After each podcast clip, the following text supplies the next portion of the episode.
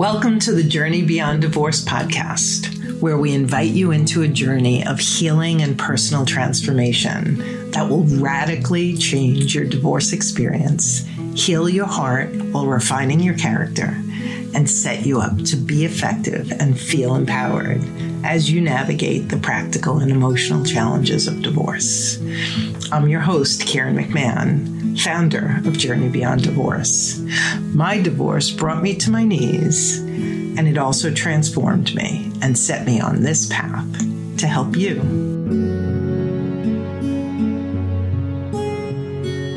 I've had some clients though that are early on in the process, and they are so overwhelmed that the idea or the thought of trying to come up with some workout regimen seems very daunting to them and the last thing that they could possibly commit to. And that's completely understandable, right? And where they are. So it's a matter of just meeting them where they are again. And if we can just get you up from your desk, like you said, you know, walking that dog around the block, getting outside, um, just moving your body in one way, shape, or form, or just even stretching, you know, whatever that looks like. Um, to keep moving that energy, especially, you know, when we are under so much stress, and there's a lot of other emotions that come up besides just the stress, right? Um, and especially if there's anger or frustration or those sorts of things, we have all that energy flowing through our body that's just sitting there. We got to move, we got to move it. And so whatever that looks like to get that moving so that we can work it through, right? And so I love that you're talking about the movement to get people moving that energy, because we are going to feel better. And once we do that, we can come back and then we can reset and uh, begin again.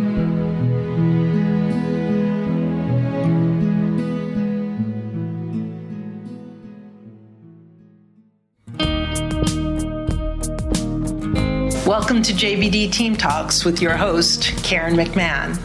During Team Talks, you get a chance to meet our J B D coaches as we discuss challenges and difficulties that are common to everyone facing divorce and provide you with tips and strategies to help you master the art of managing your thoughts, calming your emotions, and intentionally choosing your responses. And now for today's topic.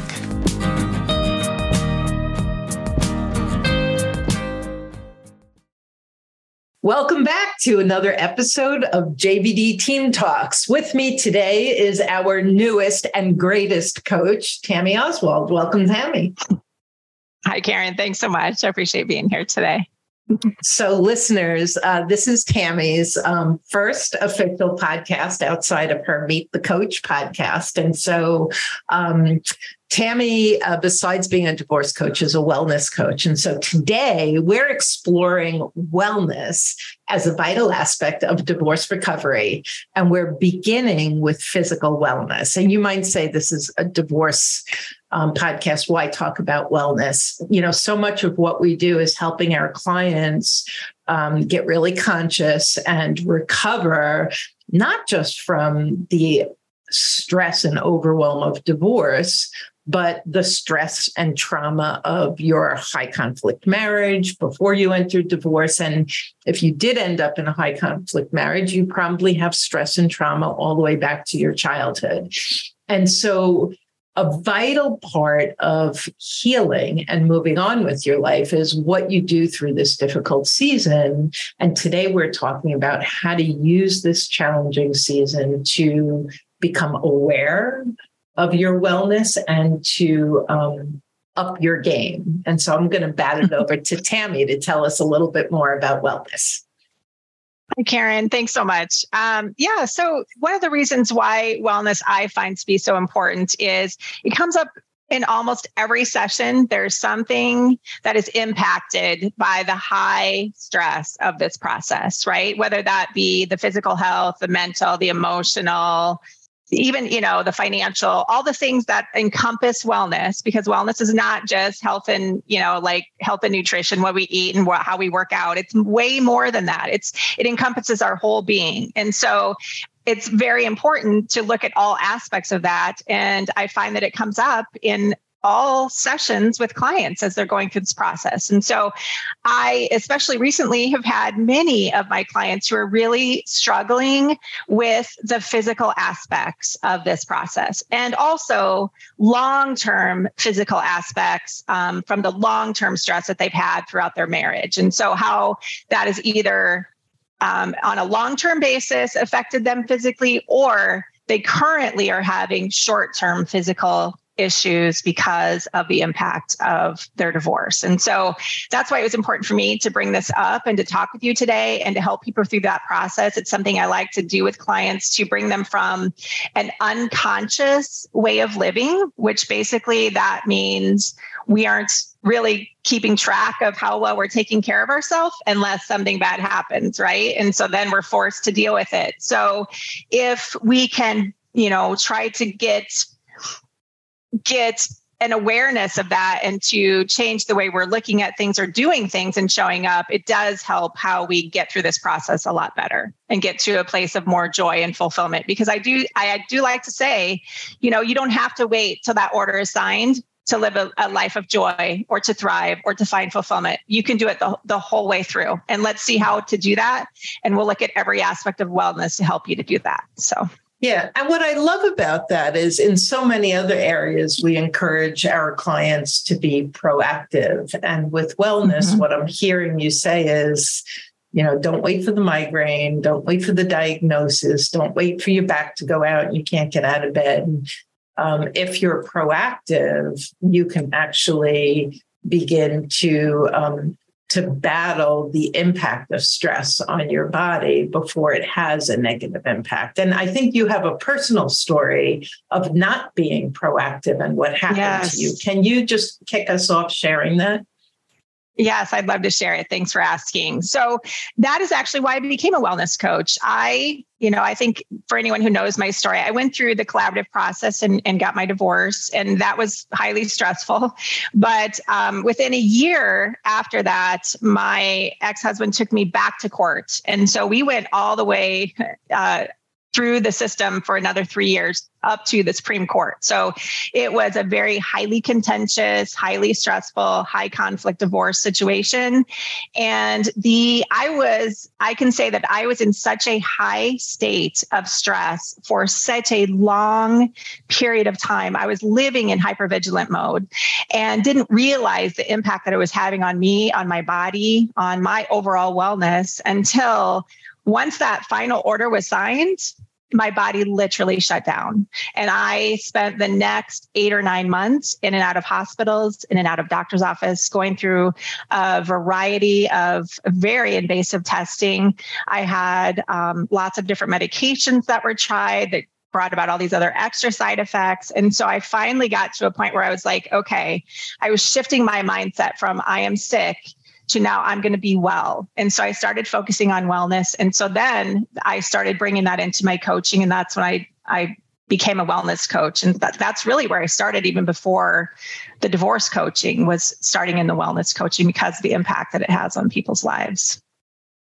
You know, you, you that sounds like an incredibly overwhelming and stressful um I mean, season, geez, years of that. Mm-hmm. You mentioned the word um, hypervigilant. Can you share mm-hmm. a little bit about it in, in the paradigm of wellness? What does that mean? Because I think that we probably have people who are there, but they may not be connecting to that word.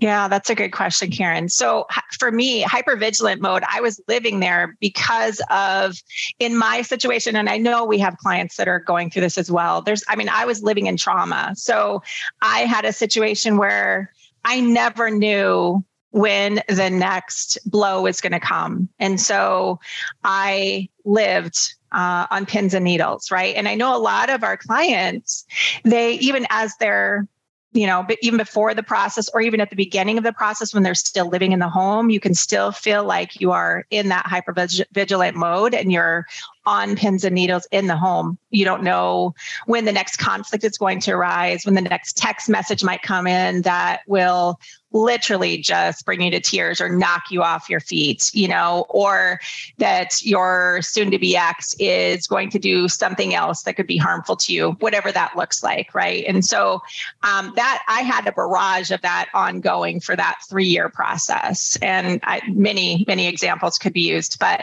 um, and I see this in clients too, and so. Um, When you live in that state for so long, the impact of that stress can have long-term effects. And so I do, I see, I see clients that I meet with that have autoimmune issues because they've They've lived in such a long state of stress. I have people that um, that now, even as they are no longer living in the home, that we have to work through things um, like they know they have to be in the same room or they have to speak with their with their ex, and um, we have to work through just the physiological changes or the triggers that can come up in those moments. And so things like um, knowing, I had a client recently that knew that she had to talk to her soon-to-be ex about um, some things that they had to work through. And she was terrified because he's so unpredictable and he can be um, so harmful, and um, you never know how he's going to show up. And so she was in such a state of panic about having to just reach out and talk to him about something about their daughter. And um, so we literally had to talk through what what what were the physiological changes that go through her body when she's under that stress. And for her, it was her stomach. Her, her stomach would hurt.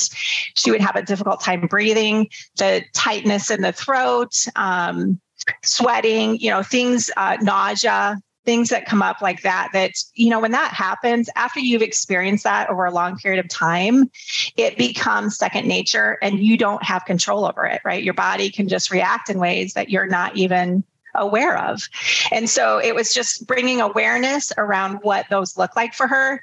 And, and when they do come up, like how to handle that. And so we, we came up with a plan on what she would do. And she recognized those coming up, and she knew if those came up, she wasn't ready to have that talk with him. And so we would, we worked through what ways could she work through those before we get to the point of taking action. So we started with the physiological, and then from there we moved into, once she worked through that and got herself to a place of calming, and everybody's different on how they relate, right? Or how we cope with that. So for her, it was, she's going to go sit outside on the dock by the lake to get calm. She's going to do some meditation. There's breath work.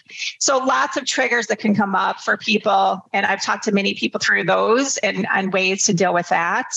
So anyway, and then once we got through the physiological, then we worked on, you know, the mindset and reframing some of those limiting beliefs or the thoughts that were getting in the way. And then we could move her to empowered action. And it was just over an email. Like some people might say, wow, just over an email that she was going to send. But for somebody who's been living on pins and needles and walking on eggshells for a really long time through their marriage, it doesn't get any easier during the divorce. And so you have to remember those things and you have to work through. Those are just one example, you know, of why this comes up and why it's important. So um, that's a great example. Um, so I want to talk a little bit about the impact of stress before we get into the physical wellness. Um, I think that it's important to talk about the impact of stress and what you're saying, that being on pins and needles, waiting for the other shoe to drop. You know, we know that when we're triggered, we've got that cortisol overload and we're operating yeah. from the amygdala. So let's just slow the conversation down a little bit here. Um, what can you share about that stress reaction and the impact on living drenched in cortisol for weeks, months, years, decades? Because that's really, mm-hmm. you know, it, it becomes this constant overload. And I think with your client, you were describing the tells, right? And I was just doing our boundary challenge where I had everyone say, like, what's your tell? My neck get so locked up. It's crazy. So I, mm-hmm. a lot of my stress goes to my neck. Somebody else may get sweaty palms. Somebody else might get the knot in the stomach. So can you just talk a little bit so, so that everyone listening can take a moment and consider their stress tells? Like, what does that cortisol overload look like in your body?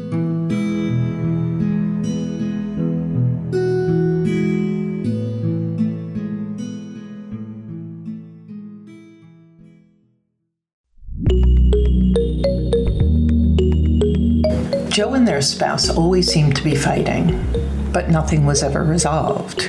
Their spouse would constantly blame them, unwilling to take any responsibility. Joe lived in the tension of walking on eggshells, doubting themselves, and over time, they became unhinged, angry, and triggered, struggling further with shame and self-condemnation. Their reactivity was used as proof that they were the problem. If you're in a relationship or marriage filled with conflict and blame, and you're wondering, is this normal or could it be toxic? Take the quiz and find out how toxic your relationship is. Go to journeybeyonddivorce.com backslash toxic quiz and find out today.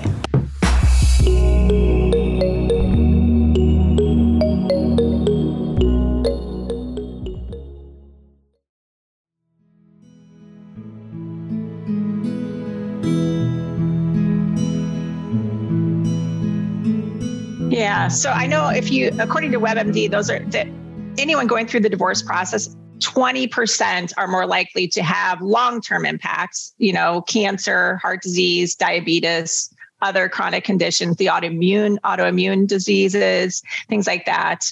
Um, but there are those short-term and long-term. So um, some short-term effects would be, um, and whether it's high conflict or it's not, divorce is just stressful, right? And so some short-term effects of that stress would be, you know, a lot of times you find that people will lose a lot of weight, right? Because they're not eating. Uh, and some people cope with eating, and so they may gain weight, right? So we're all different in how we choose to cope.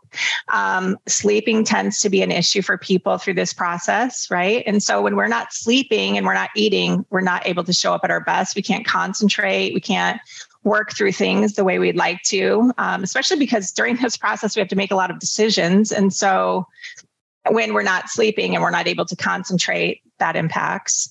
Um, there are things like you mentioned migraines earlier, um, you know, stomach problems, G I issues, ulcers. Um, those are just some of the short-term impacts. And then, you know, the long-term are, you know, that being more likely to have twenty percent more likely to have cancer, heart disease, diabetes, or other chronic conditions. And then twenty-three percent are more likely to have mobility problems, such as walking short distances or difficulty climbing stairs, just things like that. So, um, so it's really so important. I, Go ahead. Yeah, I just, I just want to kind of um, call out to the listeners, um, take a moment and consider that triggered moment when you get triggered and what happens. So that's your, your short term, and that's your tell, which I think you were talking about a few minutes ago, um, Tammy, people like really tuning into their body. So even if you're unconscious and you're not completely realizing that you've been hijacked, your body's mm, going to tell you word. that you've been hijacked because yeah. it's going to have... you're going to feel that stress. And, um, and you know, the big picture here is as you navigate divorce, our desire is that you would let go of beliefs and behaviors that haven't served you well, take on some new ones so that you can emerge from your divorce living a, a healthier, more fulfilling, more promising life. And part of that is, as we're going to talk about through this entire wellness series, um, is addressing your physical, your emotional, your mental, your spiritual, et cetera. Um, and so let's talk a little bit, Tammy, about, um, okay, I know what my tell is. Um, And let's say the average person has had so much on their plate, they haven't been paying a whole lot of attention. Maybe somebody works out a little bit, maybe somebody eats pretty decently. Where can, how can our listeners begin to learn from this podcast and begin to shift their behavior? Where do you start with people? I always start with awareness, right? And so unless it's a, a it's something that's already affecting them, which I've had a lot of that. You know, um, I had one client say to me the other day that she has had constant illnesses this whole year. And so she's clear that it's from all the stress and that she needs rest. She just needs her body to rest. And so she's working on moving out so that she can get that rest and, you know, that hypervigilance mode that we're talking about and when our nervous system is working overtime. But so it really is, first of all, meeting those physical needs first, because once those are met, whether it is we need to work on how can we get you to sleep better? You know, what do we need to look at to overcome to help you with your sleeping habits? And so um, we might look at that. We might look at what are your eating habits? Are you eating? You know, a lot of times people are not eating. And so if you are eating, are you overeating and are you eating things that are not good for you? So we can take a look at those things. We can take a look at, um, you know, are you moving? Are you finding ways to manage your stress? And so that looks different for everybody. And it could be, you know, meditation. It could be prayer. It could be breath work. It could be uh, going for a walk, spending time out in nature. So it's really wherever the client is coming from and finding what works for them. First of all, to just reduce that stress and somehow bring them into the present instead of, you know, I know they say that like if we are focusing on the past, that that causes us to be sad or depressed usually. And if we're focusing on the future, that's a lot of times where the stress or the anxiety can come from. So if we can keep them in the present moment and find some calm and peace in that moment, then we can hopefully reduce, you know, that cortisol that you talked about in their system, and we can get them to a place of peace. And then we can go forward with whatever they need to deal with that day, right? And so, so I think the first piece is really awareness. So if there is a problem that's already coming up, we we need to deal with that. Like, how do we fix that? What do we need to overcome to get you over that? Um, but sometimes we have people that don't have that awareness, that they're really good at numbing out. And so they are not in tune with their bodies. And I think that's a, that can be hard. You know, when, you know, when you talk about people's tell, not everybody's aware of that, you know, and so it takes a minute to, you know, be intentional and to, you know, whether that's setting a goal and like, okay, so once a week or once a day, whatever it looks like for them, I'm going to go find my quiet space and I'm going to really be in tune with my body. I'm going to be quiet. I'm going to be still, and I'm going to listen to my body. And so sometimes that's, it has to start there. So it just depends on the client. Well, I think you're bringing up a really good point. Um, I think that the concept of being so overwhelmed, so hypervigilant, that you're so in your head and not in your mm-hmm. body. Right. Like, I think yeah. that there's some, that's something that I think a lot of our listeners are going to really uh, resonate with. And, uh-huh. and it's a neat thing to talk about. If you don't give that much thought, if you're not really in tune to your body, that might be just a beautiful little baby step. I know for me, um, my practice in the morning is taking my two beast puppies and going down to the beach and walking along mm-hmm. the seashore with them. And that's a time mm-hmm. where I'm smelling the ocean. Um, I feel my feet in the sand. I'm walking, I'm laughing, but there's this real sense of, it's almost like a time where I can scan my body. Like, how am I doing? Mm-hmm. How's that neck? How's that neck issue of mine, which is my stress mm-hmm. issue, you know? And so, can you propose just a couple of different, like, for me, that's a thought. Another thought is to roll out a yoga mat, and not that you have to do yoga, but just to like get on the floor, stretch? Can I touch my toes? When I lay on my back, what hurts? Like, can I just stretch some muscles and see what comes up? Do you even know how tight you are? Can you uh-huh. suggest a couple of very basic um, baby steps simply to become in tune with your body? Mm-hmm. Well, sure. And I, again, I, it, it varies with everyone, right? And so for somebody who's unaware, completely unaware, who has nowhere to start, my first recommendation would be, where's a quiet, safe that feels, uh, where's a quiet space for you that feels safe, um, that you can just spend time. And that's, again, different for everyone. And so I do believe in nature. I feel like being outside really does help people. So that would be one of my number one recommendations. But for some people, it's a church. For some people, it is, um, you know, sitting in their living room um, on the couch with a cup of coffee before everybody gets up in the morning. And that's their quiet time. That's their safe space. That is just for them. And some people, it's late at night, you know, when everybody goes to bed and the house is quiet then. And so um, it really does. It just depends on what works for them. So. Okay. So then, so once we're in our body, um, when we talk about, when we talk about physical wellness, we're talking about, you said, sleeping, eating, movement. Um, mm-hmm. Are those the three key areas that we would um, let? Let's start. Let's start with sleeping, because I would say over the last twelve years of doing this work, um, one of the most common things is that our monkey mind keeps keeps us up at night, or or I'm uh-huh. exhausted, so I could fall asleep. But when I wake up at two o'clock in the morning, that's it. Like, I'm done. And um, uh-huh. and I have things that I will often recommend to people. Um, there was actually a podcast. It was a sleep podcast, and he asked me to listen to it. It was the most boring podcast.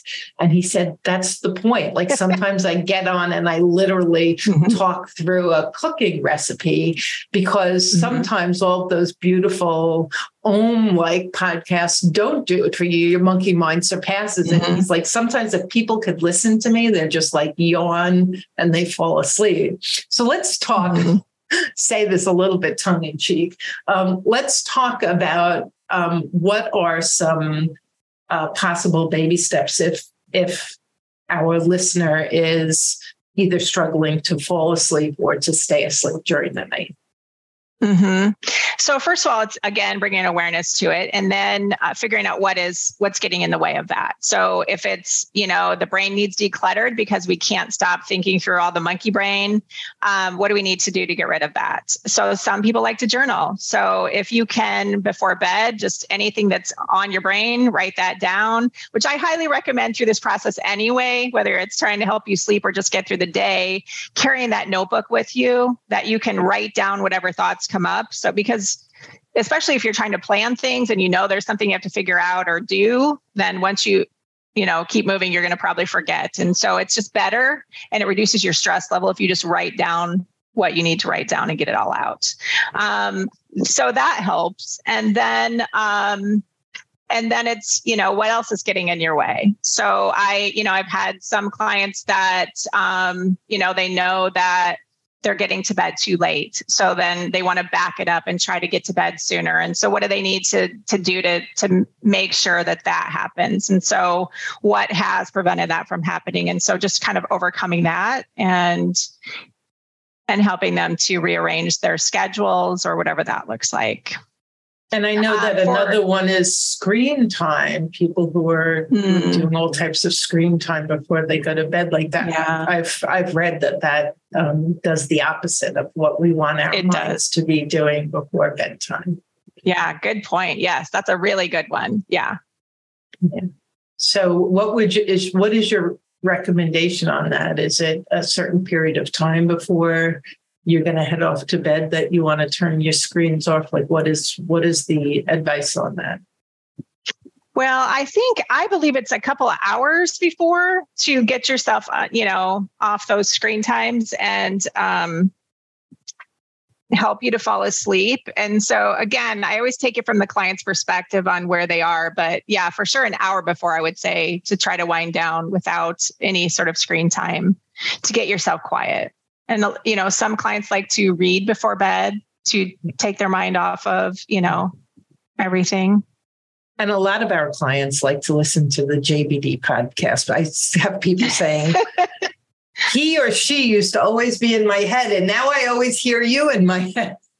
but but it's it's a it's it's yeah. a really it's like, if you're going to be focusing on your divorce and um, and you have podcasts that you enjoy, rather than looking at screen time, it's another way to mm. occupy your mind with something hopefully positive, um, uh, without the impact of the screen time. So, and the other one that I often recommend is um, lavender essential oil dropped on your pillow. Mm. It's amazing. When I was going through menopause, I was up all night, and it was some. It was one of the few things that, if as soon as I woke up, I put a couple of drops on my pillow and just like snorted that part of my pillow, I could like calm down mm-hmm. and find myself falling back to sleep. And there's melatonin, which is a natural um, mm-hmm. substance that helps calm you and help you sleep. So I know that. And, and while,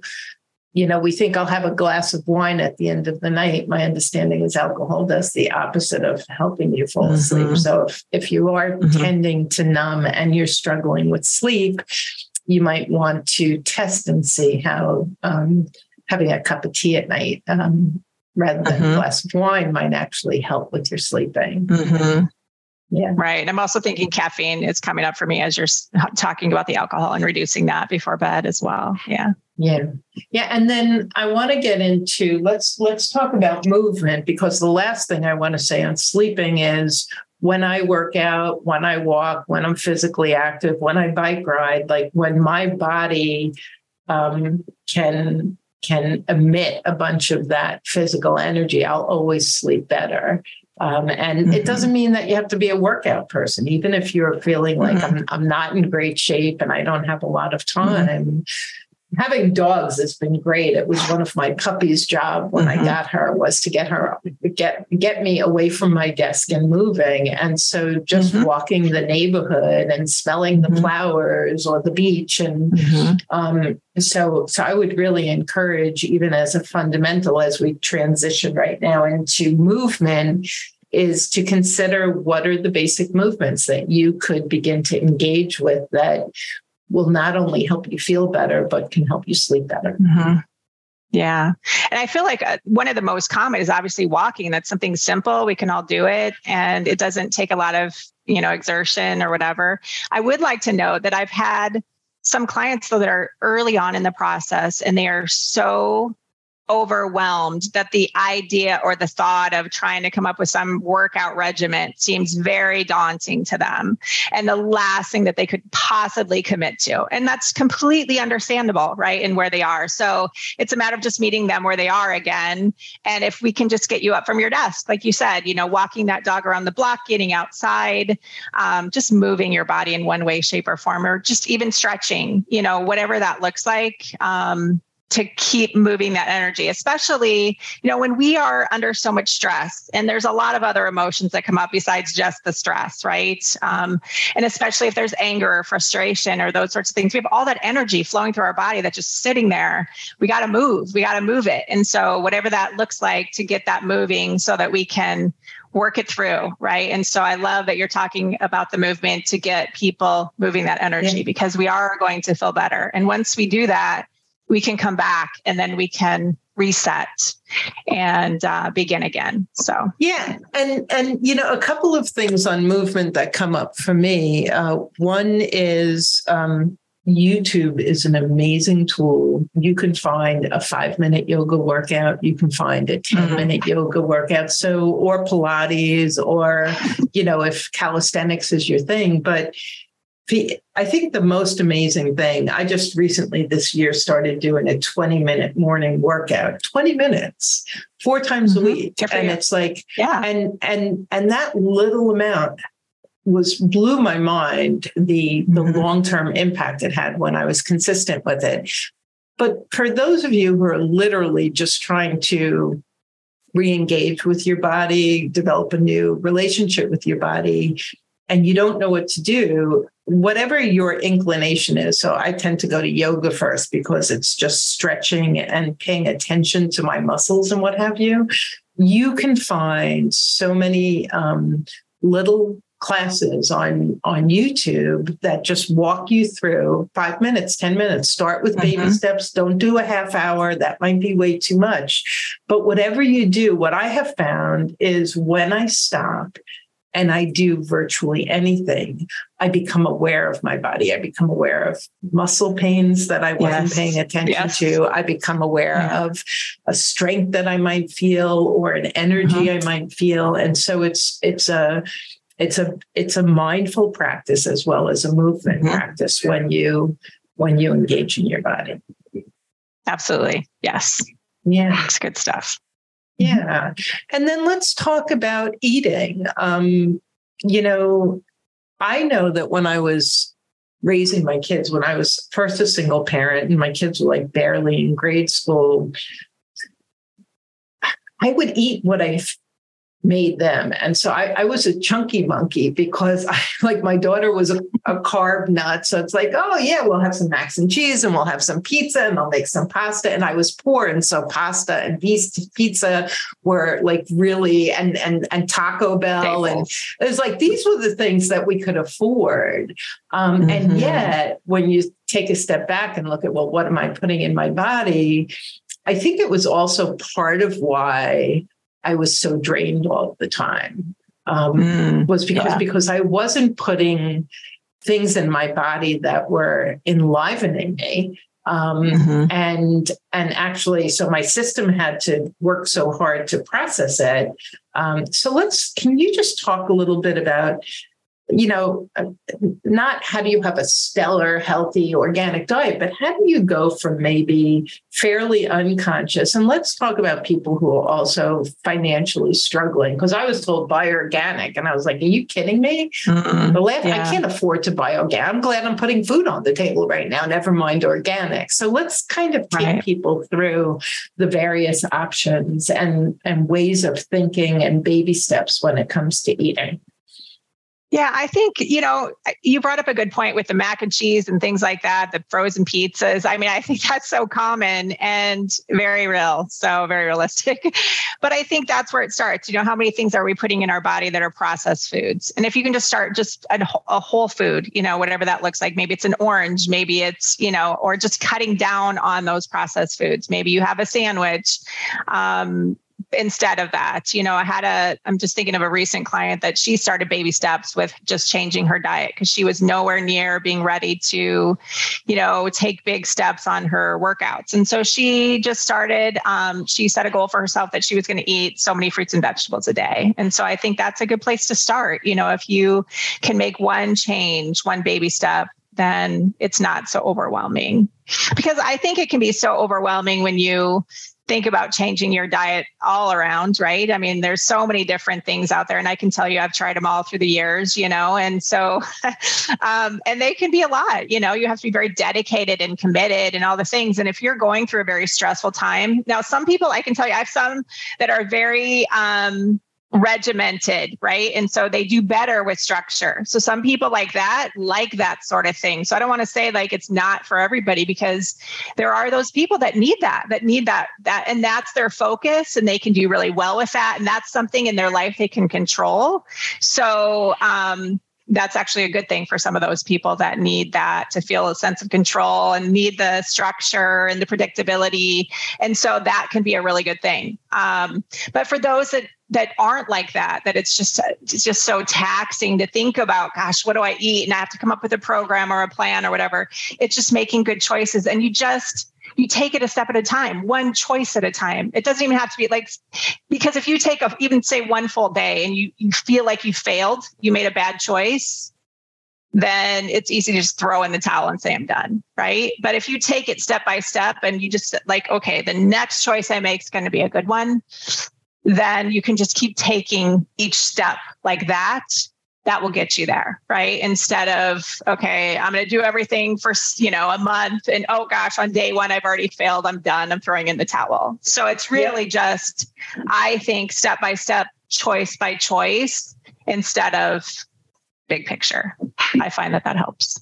Yeah. So I'm thinking of two interviews I did way back when we were doing our Life After Divorce series. And, um, you'll find them in the show notes. One was uh, one was a feller who talked about eating. And, you know, an interesting thing when we talk about, well, how do you eat healthy, especially if you're a single parent, um, or if you're all under one roof, but, you know, who's using the kitchen when, you know, time wise, even preparing food, it's like, that's another reason you go to fast gotcha. food and pizzas, mm-hmm. because there's just, there's no time, there's no money. Um, I don't want, I don't want to be sitting at the kitchen table, whatever it is. And so I think that this fellow talks about what I really liked about his way. He talks a lot about healthy eating. He talks about baby steps.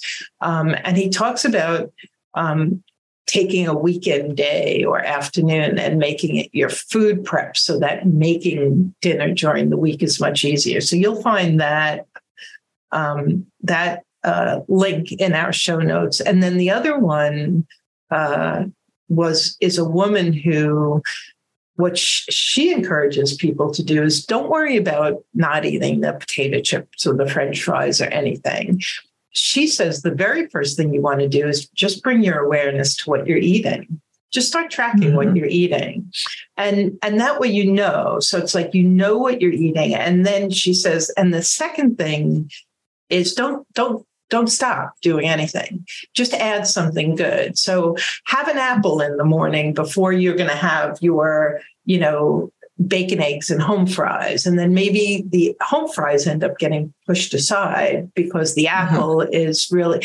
And so these are two, you'll find both of these links in the show notes. They're both about um, eating. Hers also is about movement, but I love that concept of every one of you listening are different. You're in different places. You have different experience with your body and with eating. And so, um, the universal rule is baby steps, baby steps and no judgment. Stop judging uh-huh. yourself, stop putting yourself down, and just figure out what you can do. Don't worry about what you can't do. And when it comes to eating, um, add the good before worrying about removing the bad. And you're going to start finding that certain things just feel better in your body mm-hmm. uh, than others. I had a, a very large bowl of pasta. I was raised on pasta. My mom was a single mom, Italian. We ate pasta five days a week. I had a bowl of pasta the other day, and I was like, wow, that tasted so good going in and not so good sitting in my belly. And that's the awareness that we want each of you uh, listeners to develop. Absolutely. So we've talked about sleeping, eating, movement. Um, any last uh, tips or suggestions before we wrap up? Yeah, so I feel like um, it's really just figuring out what works for you is really where you need to start. Um, for me, I knew that to show up as my best self, it was two things for me. It was um, the gym.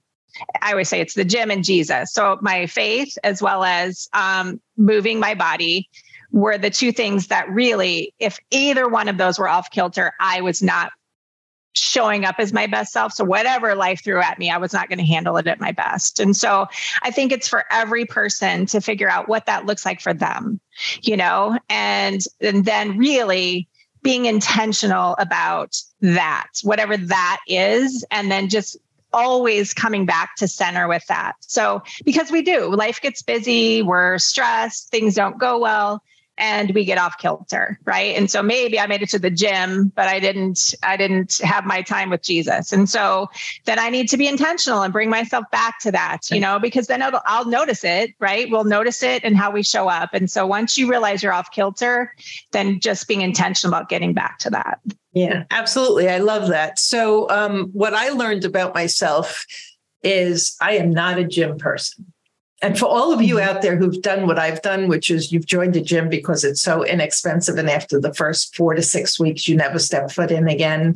I, I like I am I am in my sixth decade, and somewhere late in my fifth decade, I remember saying to myself, why don't you just deal with the fact that you don't do gyms? Stop. Stop mm-hmm. joining gyms. But I love mm-hmm. kayaking, biking, hiking, swimming. So I have things that I do. And I, I say this only that um, I love the gym and Jesus thing. And it's like, yeah, the gym won't work for me. And so really don't don't go based on what anyone is shooting all over you, what, yes. what your best friend does, what your sister says you should do. Just what works for you. You've been around long enough mm-hmm. that you know. And then the other thing that I would like to share is uh, about a year and a half ago, I moved down to Florida to help care for my mom. And I realized that I wanted to ride. I wanted to ride. I just wasn't riding my bike. And there was a bike path like five minutes from my house. And I'm like, this is ridiculous. It's Florida. The weather is gorgeous. It was the middle of the winter. I couldn't be doing this in New York. And then I asked a girlfriend to breakfast, and I asked her if she would be my accountability partner. Mm-hmm. And, and so that. My point to you is um, if there's something you want to do, if you're working with one of the J B D coaches, if you're seeing a therapist, like consider asking them to be your accountability partner, or if you have a friend uh-huh. or loved one. My very dear friend down there uh, is Janine, and we went to breakfast and she decided, I not only will be your accountability partner, I would love to start bike riding too. And for the next six months, five days a week, almost barring none, every morning at six a.m., we would get on our bikes. We would have our girlfriend time. We would do the bike path. We agreed that if it was under, I think, fifty degrees, we were allowed to stay in bed, um, which in Florida is very cold, by the way. Um, but, but all of this to say, if if you're encouraged and inspired by this, and whether you're using the accountability partner just for your movement or for everything, when you have someone who you and they agree to speak on a regular basis for your good and for your baby steps mm-hmm. moving forward, Um, it helps. It's one of the things in coaching, like we're always holding our clients accountable so that they're tracking true and getting where they want to be. And so I strongly encourage you to um, listen to the other podcasts in the in the um, show notes. I also have dropped in an article that um, our dear coach Lisa Brick wrote on, I think it's seven steps of wellness, which will track to what Tammy and I will continue to talk about here on the podcast. So check out that article, check out those um, podcasts, and always uh, write in uh, to share uh, your experience if you so choose. Tammy, this has been great. What a great conversation around physical wellness. Thank you so much for bringing it to the table. And I think um, we've agreed to talk about which wellness next? I think we're going to talk about emotional wellness next.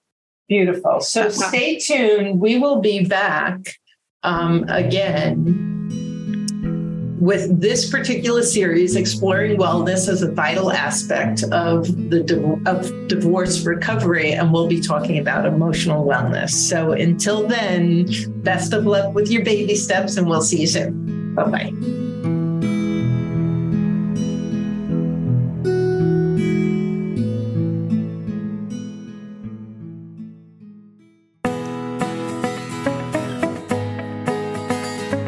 You've been listening to our podcast, Getting Educated, Regulating Your Emotional Reactions, and it's been really helpful. Yet you know you could do better, be better, and you're wanting and needing more support. That's where our coaching service is a game changer. We're here for you when you need us the most, ensuring you have all the tools and resources at your fingertips, guiding and supporting you to be more effective. Our free rapid relief call helps you gain a broader perspective, commit to your best next steps, and determine what coaching support is right for you. Visit rapid relief call dot com to book your call today.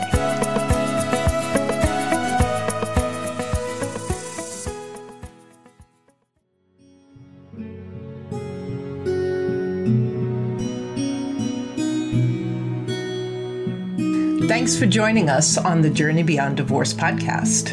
I hope you found guidance and encouragement to help you along your journey. If you like my podcast, please take a minute to subscribe and leave a review on iTunes. You can also visit us at j b d divorce support dot com, where our team of coaches support both men and women through our one-on-one coaching, group programs, online courses, and free resources. Stay tuned for our next episode, and I'll talk to you soon.